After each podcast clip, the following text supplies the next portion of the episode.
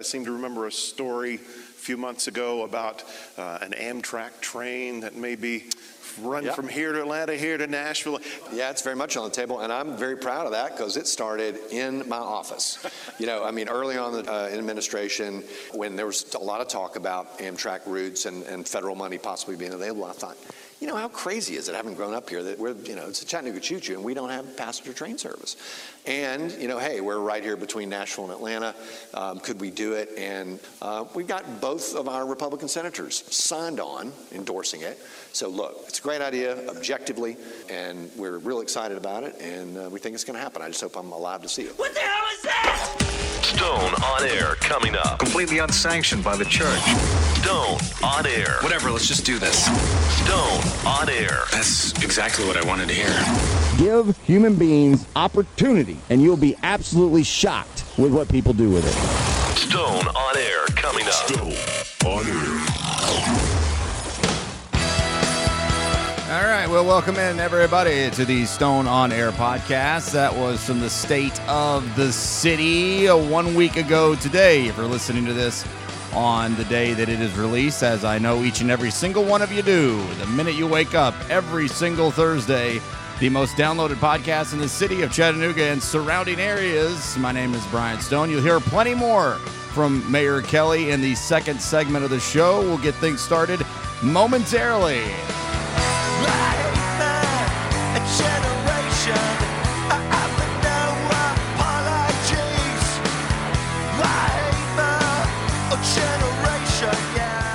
I hope that doesn't sound as garbled up as it does in my headphones right now. I think my connection's just bad for some reason, but no time to waste. Uh, the audio of my voice sounds fine, though. It's just that audio that might have, I don't know. We'll see how it goes.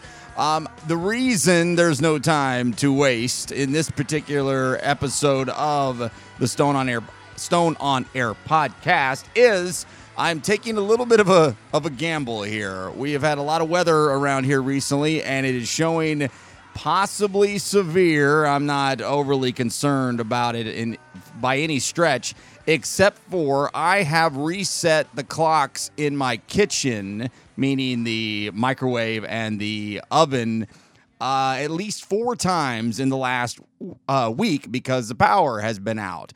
One time while I was asleep that I, I woke up to, and then three other times when I came in and realized things were flashing. So um, that would mean the chances are at least uh, favorable that that could happen tonight. And uh, this crappy, uh, antiquated, outdated stuff I use doesn't have an auto save if something like that were to happen. But I did look at the uh, the radar, and it looks like for the next hour or so, things should be fine. So it was either A, cut the grass with a little bit of light rain off and on, which I certainly don't feel like doing, or go ahead and get the show done early on a Wednesday for a Thursday download. And that is what I am going to do. So, as I just mentioned, I will give you uh, audio from the state of the city. I did not attend. I planned on trying to, but I knew it was probably not going to happen because of traffic issues and me trying to get downtown on a Thursday early last week.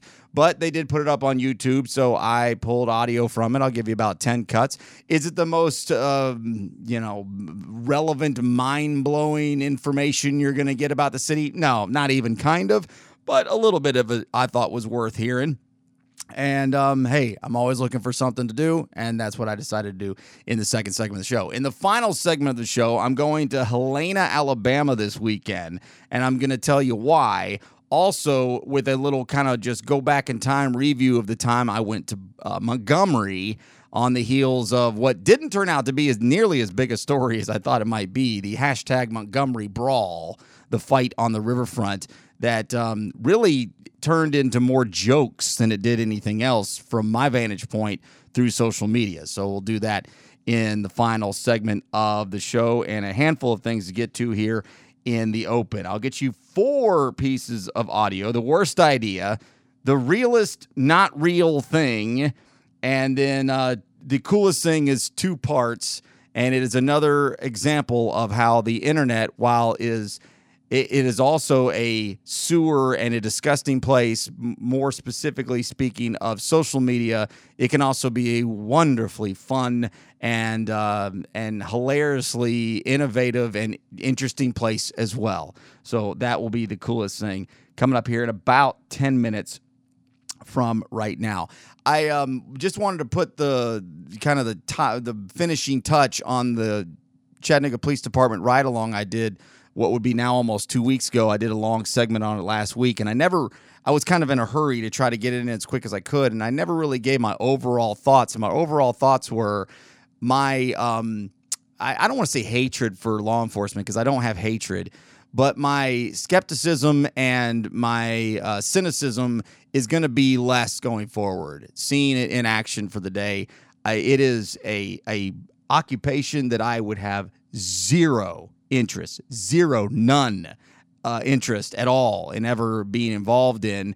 But I could see why people would want to, and then I also see why people would want to do it to abuse power as well. So I'll always keep my um, uh, my finger on the pulse of it to make sure that that's not happening from just uh, make sure like I have any kind of real uh, uh, influence. But like if I see something that's bad, like this Wilkie thing, uh, Officer Wilkie, I've spent much time on. I'm I'm not going to shy away from that. When I see Coty Wamp splatting, her, splattering herself all over uh, billboards for no good reason other than just to look at herself, I'll talk about that, and I'll regularly still have some negative things to say because they give me so much material, not just here locally, I mean, you know, nationally and uh, worldwide for that matter. But uh, overall, walked away with a much better uh, overall thought on that. Uh, the uh, the the new podcast got pretty good um, traffic in its first week. Uh, this wasn't one time on Fish Tour. I hope to have some uh, more work on that coming up here soon. Still working on some technical stuff. I did mention it'll it'll take a while. This this is going to happen. I just don't know exactly when. But what I found out and what I've been looking for for a long time, I've mentioned it on here before, is a an app on my phone that I can use to record incoming phone calls. Especially because I get plenty of crap scam calls, just like the rest of you do and I want to record them in real time. Well, the app that I downloaded on the fly to record that pilot episode, well, from I haven't tested it yet, but when I get a phone call, that app pops up and gives me the option to hit record. So I'm assuming that means that any call now that comes in, I will be able to record. So be careful. First of all, don't call me. Don't pick up the phone and call me unless you've arranged a phone call in advance. And I promise I won't do, I'll do the same. I won't call you unless you know a phone call's coming. I think that's just common courtesy in the year 2023. Because if you call me, there is the opportunity now for me to record it.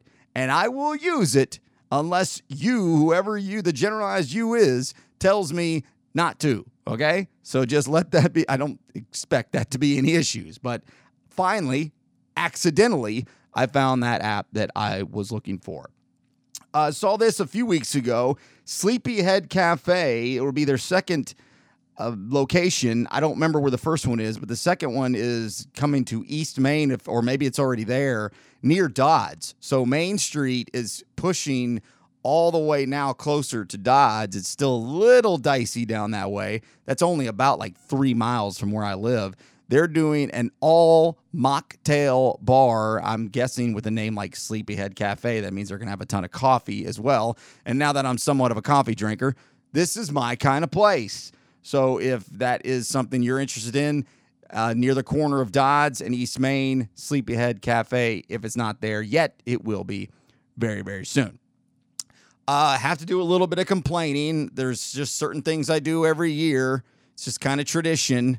You know, it's Halloween, it's New Year's, and now it's back to school.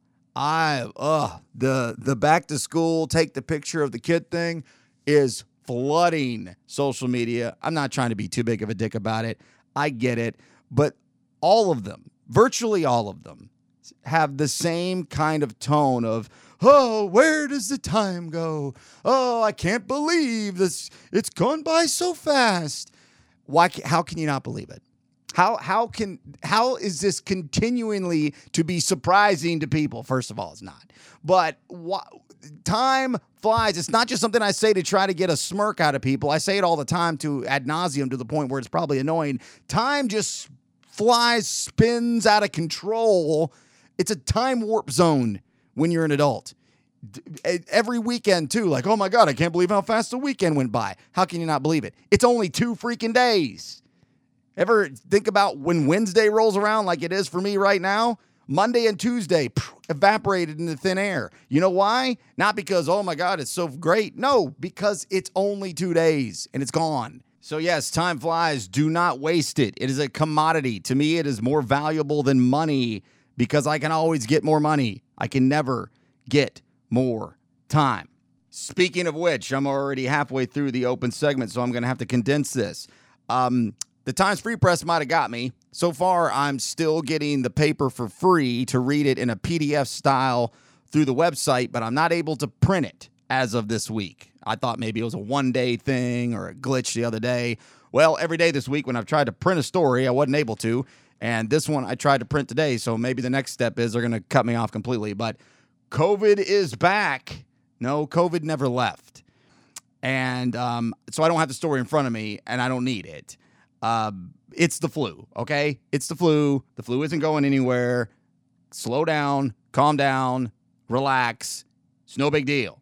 COVID 19 is not going anywhere and it's not going to harm you or your family very, very likely. Just like all influenzas and flus. All right? That's it. No more there. Uh, two more that I did print off uh, at the end of last week, and I'll only spend a minute on this because I want to spend a few minutes on this other one. The Silverdale uh, Jail, Workhouse, whatever it's officially called, they're getting rid of that name, which um, this is a long piece here that's just chopped up with a bunch of junk that I didn't get the highlighter to, and I don't need to.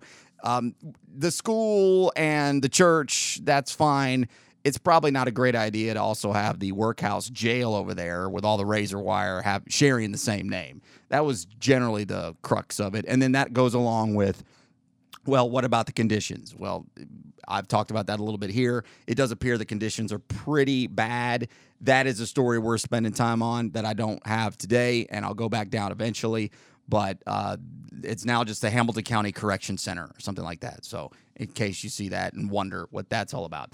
The one I did want to spend a few minutes on, and I was able to uh, print this off from the Chattanooga Times Free Press. The headline is Neighbors Mosque say they see bar as nuisance.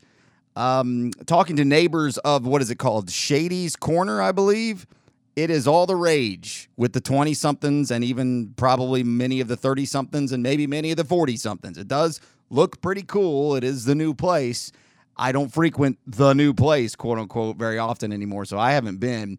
This is from um, from that piece. One of the uh, neighbors says the bar's music and its deliveries are around the clock and are causing him, the neighbor they're talking to here, and his family to lose sleep. They've been there for 70 years. And um, all the things that they brought to the beer board before it was ever approved that they were worried about, the neighbors and the mosque, uh, are all coming true. And who didn't know that with a place that's open till 3 a.m. every single night? Dude says that a, a full beer bottle was uh, full of beer was thrown through his window back in July. There's actually a picture of the broken window. Guess there's no actual evidence that it came from somebody from the bar, but clearly we all know that it, that's likely true. Uh, this talks about the parking. There virtually is none. There's seven spots at this place. It's over off Cemetery. Uh, it's kind of near Central, uh, close to Main Street. So that's just one neighbor, and I'm sure they're all pretty pissed off. And then the guy from the mosque. Um, are they Reverend? I don't know what they're called. Um, uh, what's his name? I can't even say his name, but doesn't matter. He runs the mosque, and he's very discouraged with all this, just like he said he would be. Um, says that uh, the the scarce street parking discourages people from coming to worship. This is a quote now from El Hahim. He said via phone, kids now, when they come to our place, they get to see all the girls going over there with their butt cheeks hanging out of their pants and drunk and screaming, yelling, and partying. Uh, he's not wrong. This was all brought to the attention of the beer board. Let's see, it says uh, they voted unanimously to deny the bar's beer permit at uh, the first initial meeting, citing concerns of all the same things I just said. Two weeks later, they reversed that vote and granted the permit despite that the bar not even being on that week's meeting's agenda. So of course it makes you ask who pushed this, who made this go through. You know, no new information was presented. Uh, nothing changed, and it went from a, a complete across the board unanimous no to a yes. This is straight from the piece. Normally, Chattanooga's beer code would stop a bar from opening within 500 feet of a church or school, but the Shady's property is classified as, quote, urban general commercial. Quote, where else in Chattanooga are you going to find a bar literally 20 feet from a religious facility? El Haim said. Uh, he said Shady's customers frequently urinate in the alley between the Islamic Center and the bar, and he often smells marijuana smoke outside the mosque. During services, he said worshipers can can hear loud, vulgar, and sometimes sexual talk just outside the windows. I don't mean to laugh, but for some reason it's mildly funny. Uh, for me, I guess, I mean, I feel for the neighbors, I guess. I don't feel for religious uh, institutions. I'm a uh, equal opportunity, not care about her, if that's if that's a thing. Uh, all religions don't care about any of them. Though, I mean, rules are rules, I guess, and it does kind of appear that they're this mosque and these neighbors are getting the crap into the deal here. Uh, what do you do in a situation like that? I say start at the beer board, question them. Why did things change? Why did they all of a sudden go from absolutely not to yes in a matter of a couple of weeks with no new information that was presented? That's that would be my question. I don't care about the neighbors or the or the religious institution as much as I care about the beer board and who's greasing palms. That that's the part of the story that I care about. Bar does look pretty damn cool though. Arcades, good food from what I'm told. Even though take that for what it's worth. Oh man, they got good food. The food probably sucks, but the bar looks pretty cool. So Anyway, there you go on that. So let's shift gears to this audio real quick. Oh shit, I didn't mean to crumple that up. Let's get that back over here. Sorry. Um, these are fun for the most part. And the only reason I went with this one, it was on in my queue, if you will, on TikTok to potentially play. But I watched on Vice, one of my favorite low rent uh, television channels, news quote unquote organizations. Um, they they got a lot of great docs. They're they're low end budget, but they're still pretty good. And this one was about TMZ. Just yesterday I watched this and I thought it was pretty damn good because I didn't know a lot about TMZ other than just what it is. Gossip ain't exactly my thing. Shocking news, right? Well, this is uh, we'll call today's worst idea. Are we still paying attention to the Kardashians? I just saw a clip from the show where Kim bought a vacation home in Malibu, 40 minutes away from her other mansion in Calabasas. Are we supposed to be entertained by this? There's a housing crisis, most people can't afford rent, and more than half of Americans are living paycheck to paycheck. And I'm supposed to grab some popcorn and snuggle up on the couch with a blanket as I watch this bitch buy her fifth million dollar vacation home. I could have all the money in the world, but the fact that there's still a cameraman there to this day, broadcasting this shit out to a country who's struggling for the most part, is one of the most classless, tasteless, and cheapest things that I can think of. Someone tell the producers that worshipping celebrities and the rich and famous just isn't it anymore. Unless there's an episode about them banding together and paying off our student debt or some shit, then I don't I'm not interested. Like fuck off. Yeah, well, I can't disagree with that. And of course, there's lots of Kardashian talk and all the usual suspects in the TMZ doc. And it got me thinking. Um, I never participated in that. I, I, I can't say I never looked at TMZ.com because it's been around for so long, especially you know starting in around 2005 when I was all over exploring the the new internet, the blogospheres, and all that kind of stuff. But I don't have any real recollection of typing into a a, a search bar www.tmz.com in my life. That doesn't mean I hadn't seen it and didn't see social medias later on down the line, but I don't ever remember going to that website, and it was pure trash. Uh, this is the realest not real thing. I've been meaning to make comments on this, and uh, today's good enough day to do it. The aliens thing. I mean, the well, I'll play it and then then commentary. It'll make more sense. Today's realist, not real thing.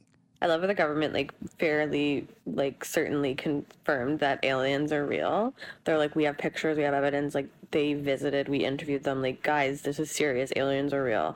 And like mo- like all of us were just kind of are too depressed to even care about that. like we're all like, oh, cool, another thing. Great. Add it in the pile of wildfires and I, I can't friggin' afford my groceries. Oh, now aliens? Like, truly, no one cared. Except Blink 182. I don't know. Did Blink 182 write a song about it or something? I'm not sure about that one. But uh, yeah, do anybody really believe in this nonsense? Yeah, I mean, seriously. Can you imagine what it would be like if Donald Trump was the president right now or, or five years, six years ago? And one of the headlines were there are aliens, especially after the ridiculousness that was Space Force eh, we would be like, you are all a bunch of liars. There's no aliens.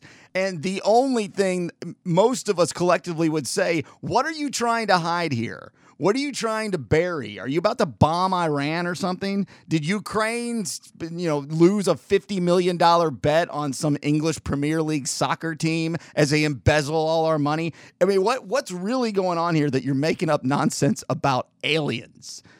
That was today's realist not real thing. There are no aliens, at least not they haven't discovered them now. Enough of that silliness. And then real quick here, as I see the clouds are ominous here, so I need to stop and uh, save here shortly. Uh, quickly though, this is raw audio of just some idiots in a car and this girl screaming about being starving and uh, I'll let you hear it, and then we'll play what people have made viral on uh, TikTok. This is the first part of today's coolest thing.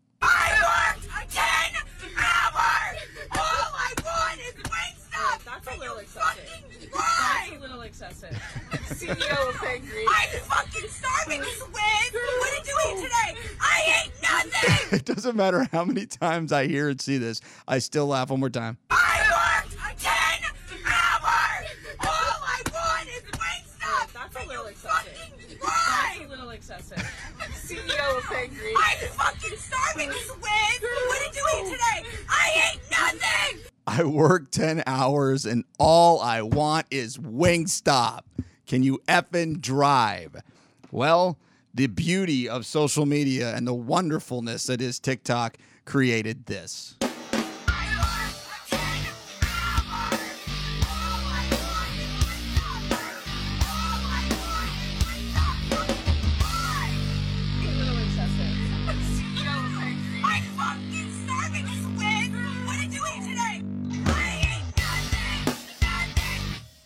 I love it.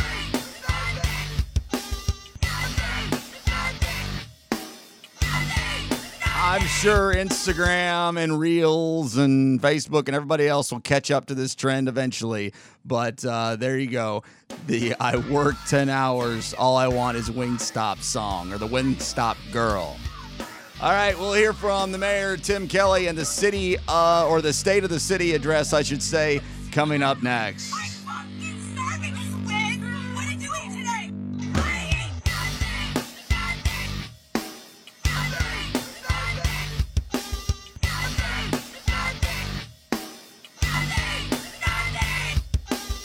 Stone on Air coming up I'll go ahead and make sure you get another copy of that memo. at StoneOnAir.com. We, we've been recently accepted into one of only 16 cities um, into a program that the Department of Labor is running with the National League of Cities called the Good Jobs, Great Cities Initiative.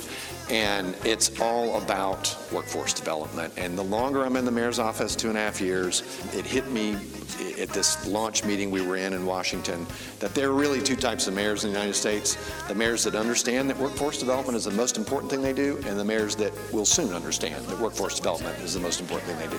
And I'm dead serious about that. Welcome back in. This is the band Cracker.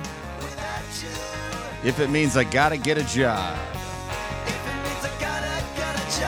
More on that here in the final segment. I'm speaking of not wanting to waste any time. I'm keeping an eye on the the radar here. It looks like I'm right on the outer edge of anything that's more than just rain for now. So I'm going to keep trying to push my luck and uh, push forward here. I don't want to waste any time as I just discussed the commodity that it is, and I only have a few hours in each night to get everything I want in. So let's start now, shall we? The uh, State of the Union address, or State of the Union, State of the uh, City address was at the Walker Theater uh, last Thursday, and I did RSVP, and I was going to go if I had the opportunity, but I didn't.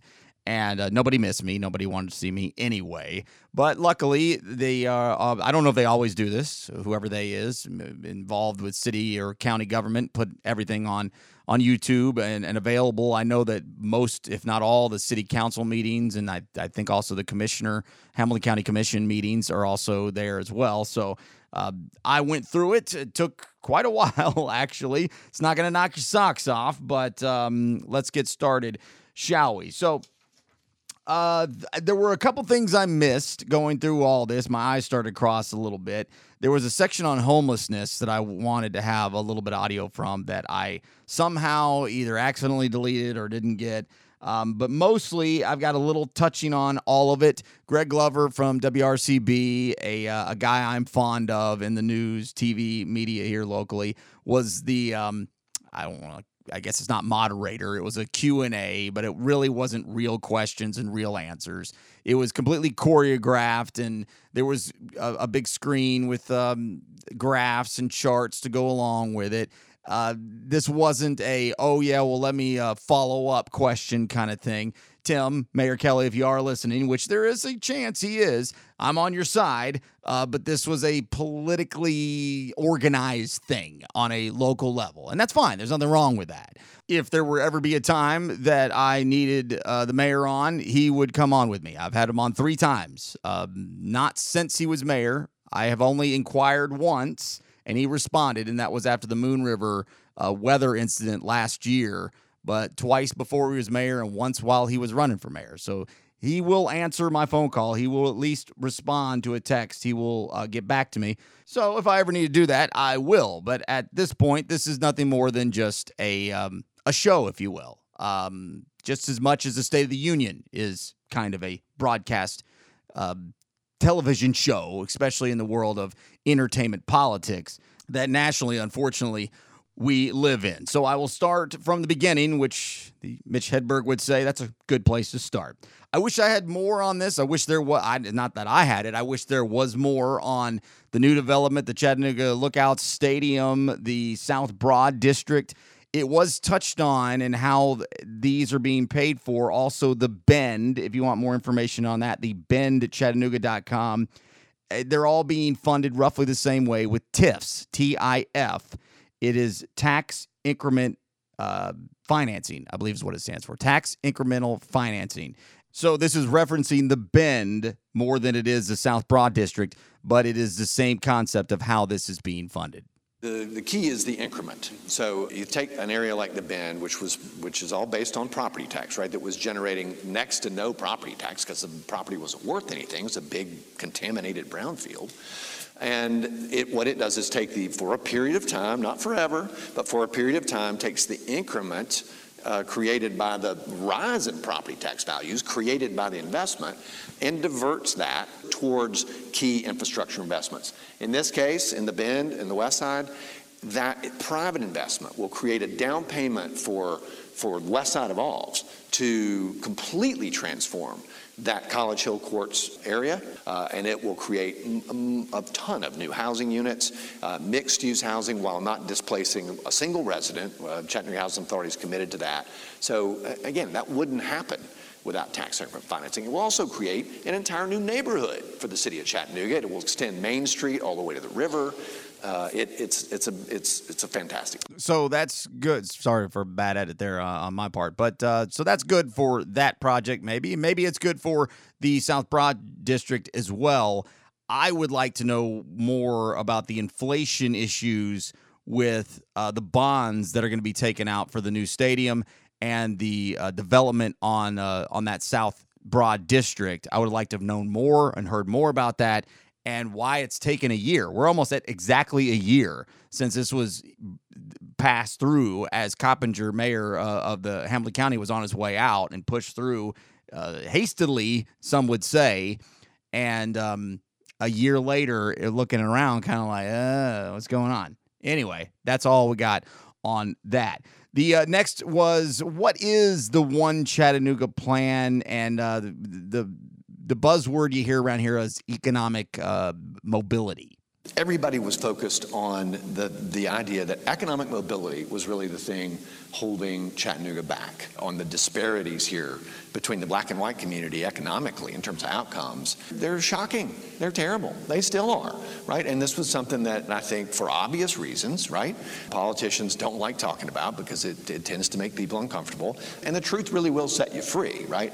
We need to get comfortable talking about this stuff because until we uh, hit it head on, we, we can't fix it. You know, it starts with education, but, but that was the plan. The genesis of the plan was my blueprint my thesis for how we find our way to that spot of really being uh, the best city in the United States. And I fervently believe that Chattanooga has the potential to do that.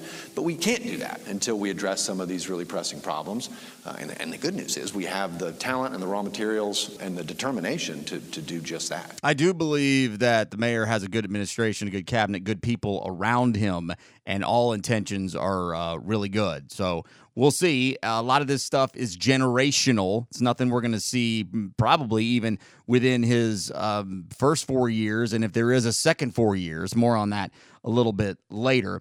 Uh, continuing on, the, the green economy, the tech uh, boom, if uh, that's what we want to call it around here with the gig, all also part of the One Chattanooga plan and the current local unemployment numbers the economic opportunity around this new green economy whatever you think of it otherwise, is, is frankly incredible. And we are squarely in the middle of it. And it is most of our economic upside opportunity. Our unemployment rate a couple of months ago was the lowest it's ever been in the history since they've been keeping records in Chattanooga. And I would say I'm proud of that. But honestly, I mean, we, it's nobody's ever happy because people also couldn't find workers. So look, the Federal Reserve is doing its job to try to uh, get the dragon of inflation uh, back in the cage, and so you're going to see unemployment tick up a little bit. And I don't think that's a bad thing because I think those people will quickly find reemployment elsewhere. There's still a lot of tightness in other areas of the labor market, so that that as a sort of an armchair economist, that doesn't doesn't worry me. That also started off with talking about that the unemployment numbers had gone up. So I forgot to uh, preface that. Um, as per usual, unemployment numbers are quite deceiving. It's kind of a stat that doesn't really mean a whole lot anymore. Um, it's kind of like a sports analogy of just junk stats that don't really give you an actual uh, understanding of what the job market is. And I'm just talking about that from a macro view. So, what about that? I mean, not all of us are in tech. Not all of us are relying or even have any understanding of the green economy. What about those people, which I would be one of them? I'm fortunate to have a counterpart in County Mayor Wamp who is equally passionate about education and workforce development, and so we are working hard. We've got to really re-engineer the way we think about that from cradle to career, which is which is what we are doing. And one of the early things we did in the administration was create the Career Construction Academy, which the city historically probably wouldn't have invested in something like that. We invested $2 million in that.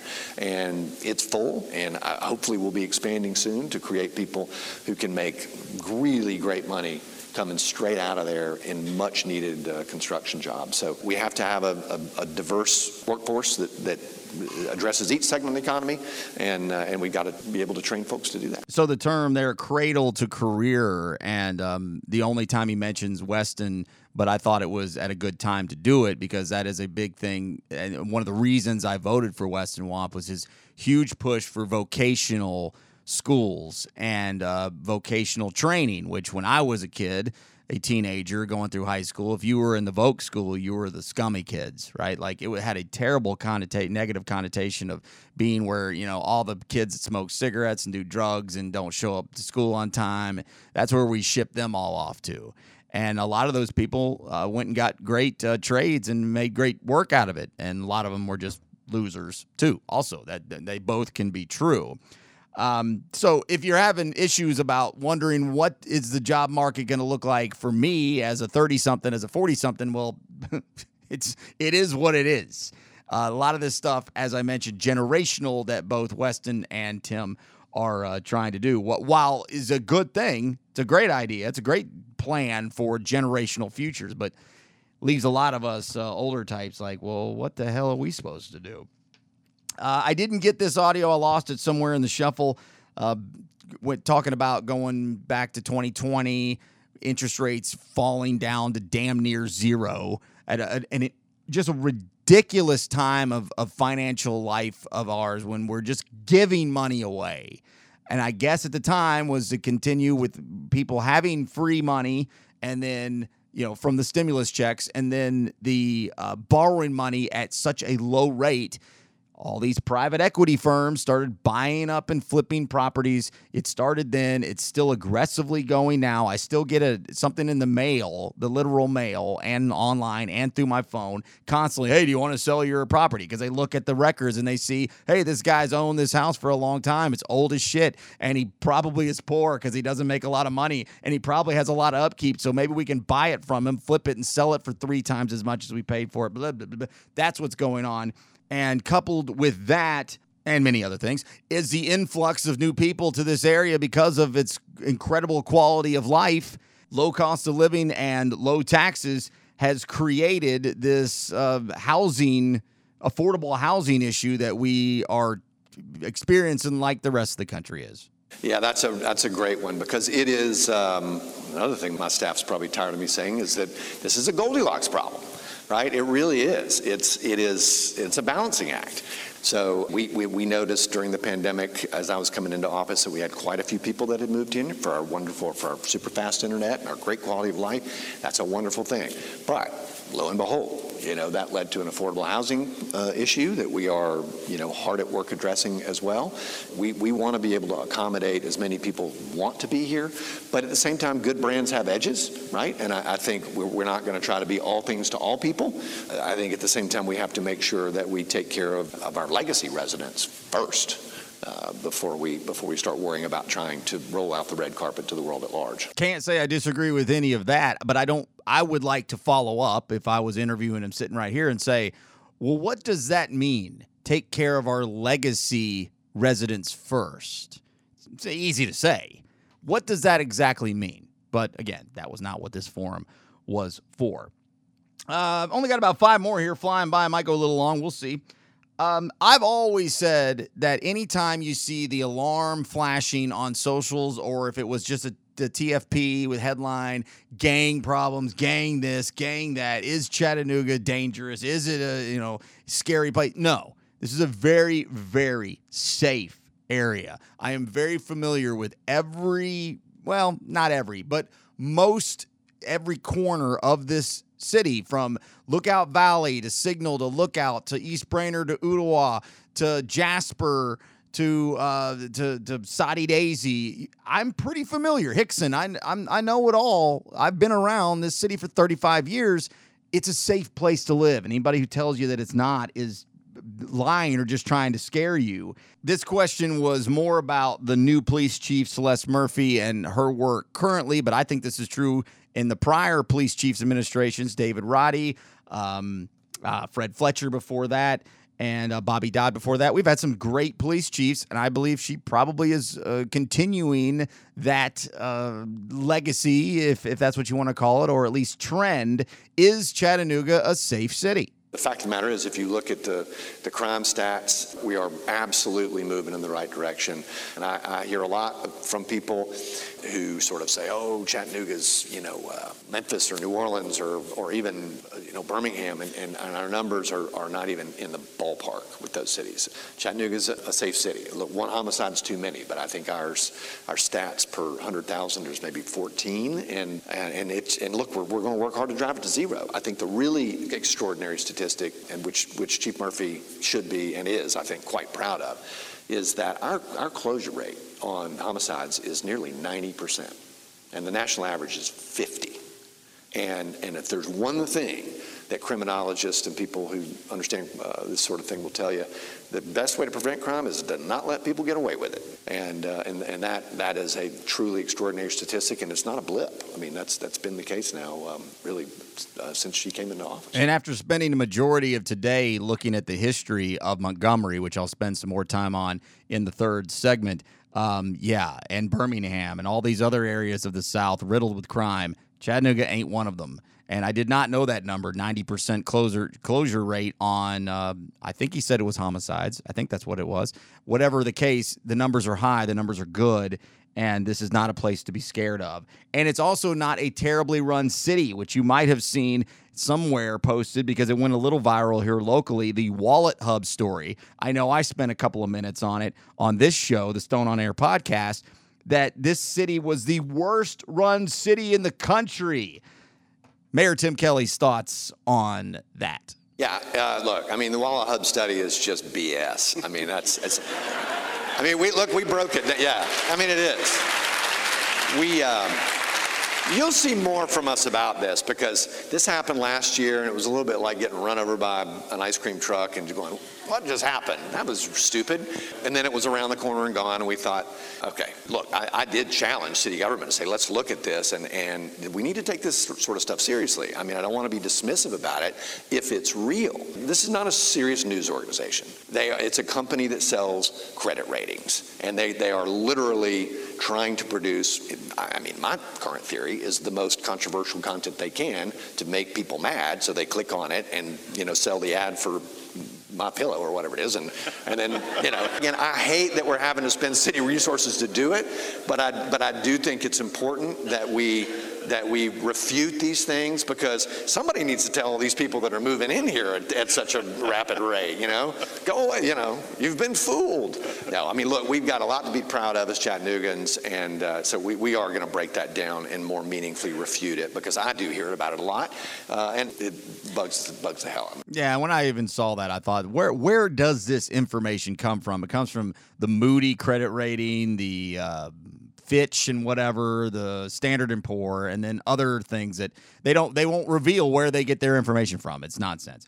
Um, eh, it's something he's talked about from the beginning because he's an old talk radio listener, and uh, for years and years, all the potholes and the mayors, whether it was Littlefield or Berke or uh, or Corker or um, why am I blanking on my buddy uh, Adams uh, Kinsey uh, Jon Kinsey? No matter who it is in the 21st century that I've been paying attention to who the mayor is, they don't take care of the roads.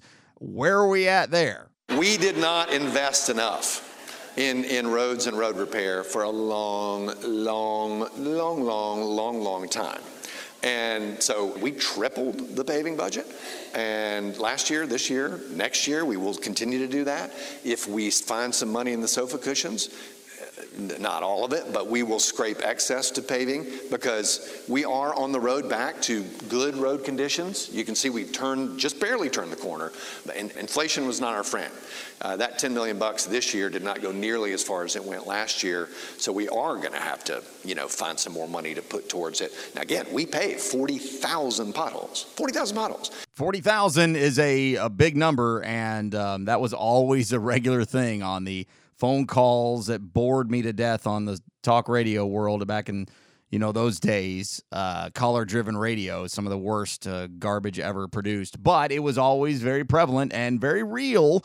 And um, i can say from my experience in driving in this city for the last two years the roads are better. They absolutely are. I could give you plenty of examples. I won't bore you with them but they're there. And he had the you know, in the Main Times 24 parade, if it wasn't this past year, the year before, the the paving truck coming through and all the signage, and uh, that was it's been a big part of what he said he's going to do, and he's done it. So he gets absolute credit from me there. Of course, you can't please everybody any of the time, and only uh, two more to go here, and just kind of jumping off what the open of the entire show was the high speed rail, which has been discussed in this city for 35 years, ever since I've been old enough to pay attention to things that are brought up uh, infrastructurally.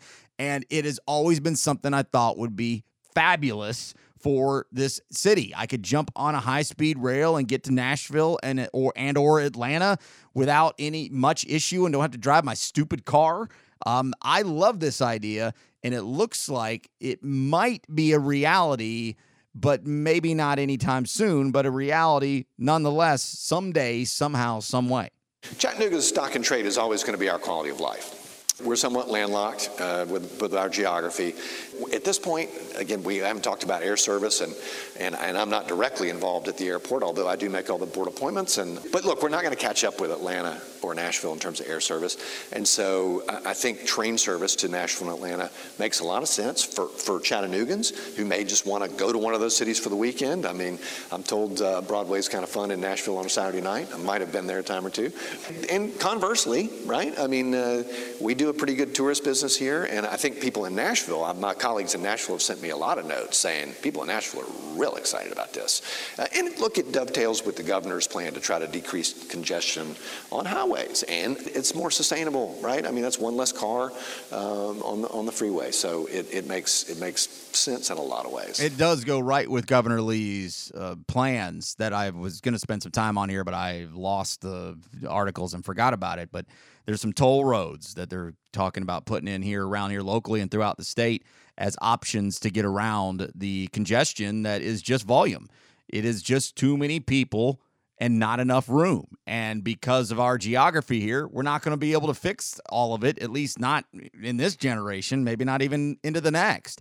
I don't know how you put a high speed rail to Nashville uh, because of the same reasons that I just mentioned uh, how you get over or through or under uh, Monteagle and all those kinds of things. Now, Atlanta's simple.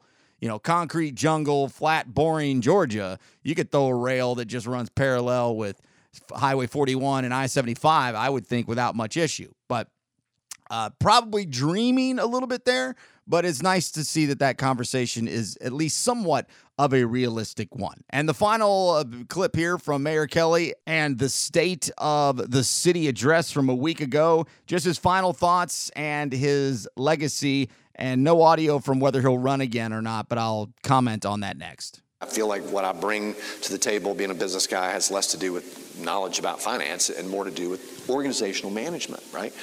If, if you understand your purpose, and your purpose is to really make this the best city uh, in America, then there's really no room to hide when it comes to solutions, right? It, it, what we're trying to do is get away from blame and get towards ownership of people saying, we're going to figure this out.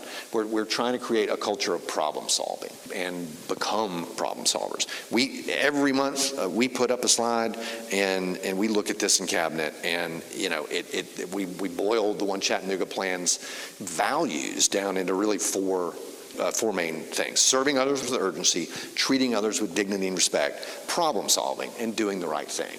Things that we all learned in the first grade, but we need to be reminded of occasionally. So it's a very, very, very real um, initiative. And I get asked a lot, you didn't ask, but I'll, I'll tell you. I get asked about, you know, what, what, what do you want your legacy to be? That.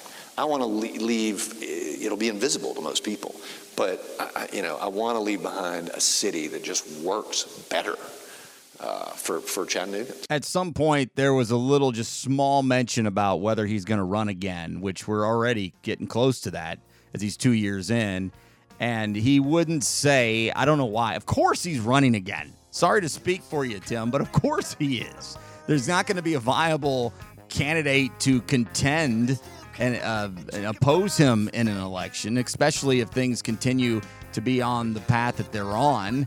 I mean, I guess you could say there's plenty of millennials and Gen Zers that are pissed about how much everything costs, and maybe they would take that out on the mayor, but they don't vote. Those people don't vote. You know, it's business owners, it's it's it's middle-aged people, and um, Tim's a likable guy, and he will easily win re-election. So there you go, Tim. Give me a call or a text, man. We'll start working on your reelection campaign. You can get me on the staff. I have the city salaries here. I've been had in my hand for a few weeks that I was going to use when I ran out of time, and I am out of time here. If you'd like to know what the mayor makes, well, I'll tell you, $192,000 a year. The police chief, Celeste Murphy, makes 177. Chris Anderson, who used to be on the city council. He is now the senior advisor for legislative initiatives. Makes $139,000. My God, that's a good gig if you can get it. My guy Ellis Smith, who used to work for the Times Free Press, he is the director of intergovernmental and external affairs. He makes $126,000, and uh, this list goes on and on and on from there. And I'll just, uh, if you want it, Chattanooga.com, and you can find all of that. So the city of Chattanooga is in a good place, except for these goddamn housing prices that are out of freaking control. But that's not a Chattanooga problem. That's a United States of America problem. So, coming up next, I will tell you why I'm going to Helena, Alabama, and just some thoughts on Montgomery and the Montgomery Brawl, as I've got about uh, 10 barely or so minutes left that I'll cram into this, generally speaking, one hour podcast that you can get each and every Thursday. My name is Brian Stone. This is the Stone On Air podcast, and we'll wrap things up next. How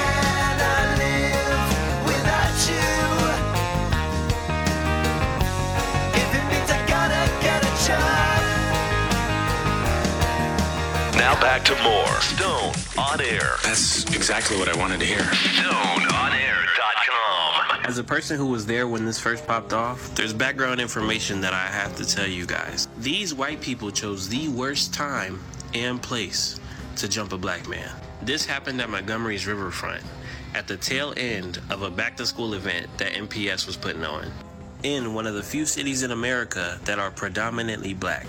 So they beat up a black man in front of anywhere from 100 to 300 mid income to low income black people who are already irritated because they've been in the sun. Their kids been dragging them around all day. There ain't no parking, so they know they gotta walk like three more blocks to get to their car. And now they have an outlet to release their anger. How that song go? Try that in a small town. Yeah, try that in a small town, see what happens. Neil Young's Alabama. One of the uh, couple of different songs that fueled the Sweet Home Alabama Lynyrd Skynyrd song. Likely you already know the history of that, or you know the, the fake, not real history of that. But don't have time for that right now. Oh, Alabama. So I went to New Orleans a couple years ago now, and I drove there. Never do that again. And so I drove through Alabama, I drove through Mississippi, I drove through Louisiana, and um, happy to have done it at least the one time to be able to see these states with my own eyes. And it was uh, quite eye opening to a, a, a certain degree. But before I get more into the city of Montgomery and why I'm going to Helena, I guess that's how you say it, Helena. It's Helen with an A, Alabama. Is that that brawl? I don't remember. I was out of was it, what was I doing? I was doing something over the weekend that I just wasn't. I was kind of off the social media grid until the the week started, and I saw people making a lot of jokes with the chair. You know, some some person, some white person being hit by a black person with a chair down by the waterfront in Montgomery and it was hashtag Montgomery Brawl, and most of it was was like jokes. Like it wasn't. I thought we were about to have a race riot for a minute, and it turns out that this didn't really get that kind of traction. Thankfully, because it didn't need it. Yes, it was a big fight and a bunch of idiots, most likely a bunch of drunk people, both black and white, uh, primarily black people, because that's primarily who lives in Montgomery. And so I was happy to see that that didn't turn into something bigger than it actually was. Because my experience in Montgomery, I was headed down, I was stopping in Alabama, uh, uh, Gulf Shores, Orange Beach, before I went to New Orleans. And it was terrible traffic around May of 21 and I was meeting my whole family there and I just I I was sitting in all this damn traffic and I'm still so many hours away from the beach and I'm not a big beach guy to begin with. I mean, what am I supposed to do with a pool and a beach more than like a day? Right? Like, I do this for a week? What the hell's the matter with these people that do this? If that's what makes you happy, good for you. But I, it's not for me. So I'm not like excited to get there. And I'm looking at the timing here. Now it's gonna be like the middle of the night before I finally make it. And I pull up my phone and I see that the Montgomery Biscuits are playing in town, the double A affiliate of the Brewers, I think. Not important. Uh, they play in the Southern League, same as the Lookouts and they're in town. So I said, screw it. I'm going to Montgomery. It's right up here on the right. I'm going to hang out here for a while. And uh, I was still drinking then. So, of course, I'm drinking in all the bars. I'm at the game. One of the most beautiful baseball stadiums I have ever been in. Of the minor league ranks, possibly the most incredible facility I have ever been in to see a, a minor league baseball game. It was fabulous. And I ended up staying the night there. And uh, I don't have enough time to tell the whole story. I think I already have here a couple of years ago. But anyway, it the, the town was fascinating because the downtown area is is gorgeous. It's completely uh, renovated. It's uh, revitalized, gentrified, if that's a word you want to use. And but if you go any length anywhere else, hang a left or a right, you turn into a movie set of poverty and drugs and homelessness and just just sad. It's just terribly sad. I didn't get out to any of the outskirts and any of the areas where, you know, what would be our Gunbarrel Road, our Shallowford Road, our Hixson. Like, you know, I didn't see the suburbs. I can't speak to any of that. But in the downtown area, it was it, one wrong turn, and you went from beautiful, historical, um, lots of those plate, you know, what are they called? Those we got them all road downtown with the history on them, like you see in the battlefields and all historical areas, because Montgomery is one of the most historical cities in the South of modern day America, or really all of American history. And uh, which again, I don't have time to go into. I spent a rabbit hole Wikipedia today to be reminded of so much of it, and I was fascinated with it. The the Rosa Park uh, uh, museum is there. And um but it was like holy shit i was just in a nice area. Now i feel like i'm about to you know i'm about to be in a scene from breaking bad or something with all the meth heads. It is uh really that bad. And their waterfront where all this brawl took place is really that imagine what you would think Ross's Landing and the 21st Century Waterfront Plan done under Bob Corker here locally. Imagine that being done in 1985 instead of done in 2002, I think is when it was done here. That's more like what their waterfront is like. And I know that doesn't paint a great picture, but they got a, it's just it's just not very aesthetically pleasing. There just as a dude mentioned on that rejoin, there's really no parking. There's a long boardwalk kind of thing that um, it's even kind of difficult for like strollers and people who might be mobility challenged. And um, it's just not it's just not impressive at all. And that might be because we just have such a beautiful one here and i'm comparing it to one one of the nicest ones in the south. But that's not really here nor there other than just a point it so watching all those all that fighting there, it reminded me of walking down there because I did take a stroll all up and down their waterfront, and it just you know it just lacks. It's just missing something. Um, but overall, a a wonderful city that I would suggest anybody uh, visit. Just be careful where where you go because it gets really really rough, really really quick. But I am going to Helena, Alabama population 21 and a half thousand 21 560 it is right outside of birmingham. It is part of the birmingham hoover metropolitan area. It's about 20 miles south of birmingham. Um, ranked by business week 13th best place to raise your kids in 2007 who knows again where this information comes from? Eighth lowest crime rate per population in the us a uh, bunch of uh, that, that kind of stuff here. A city that was incorporated a long, long, long, long time ago. And then, really, the Great Depression and a 1933 tornado took the entire city out between the two of them. The depression of the depression and the tornado destroying the small town, it really sat pretty much just as a dormant suburb, a place you don't want to grow, go to, high crime area and until the beginning of the 21st century, and it became a large uh, portion of the suburban Birmingham area with some revitalization. i will find out when I get there to see what kind of gentrification it might have gotten. But it is now a, uh, a, a cool little quaint downtown. Think like Ringgold. It's like if you've ever been to downtown Ringgold, it's actually a really cool little downtown center and they look to seem to have basically the same kind of thing. I'm they have a, a, a farmers market that's uh, in the morning on Saturday that I'm gonna get there in time for.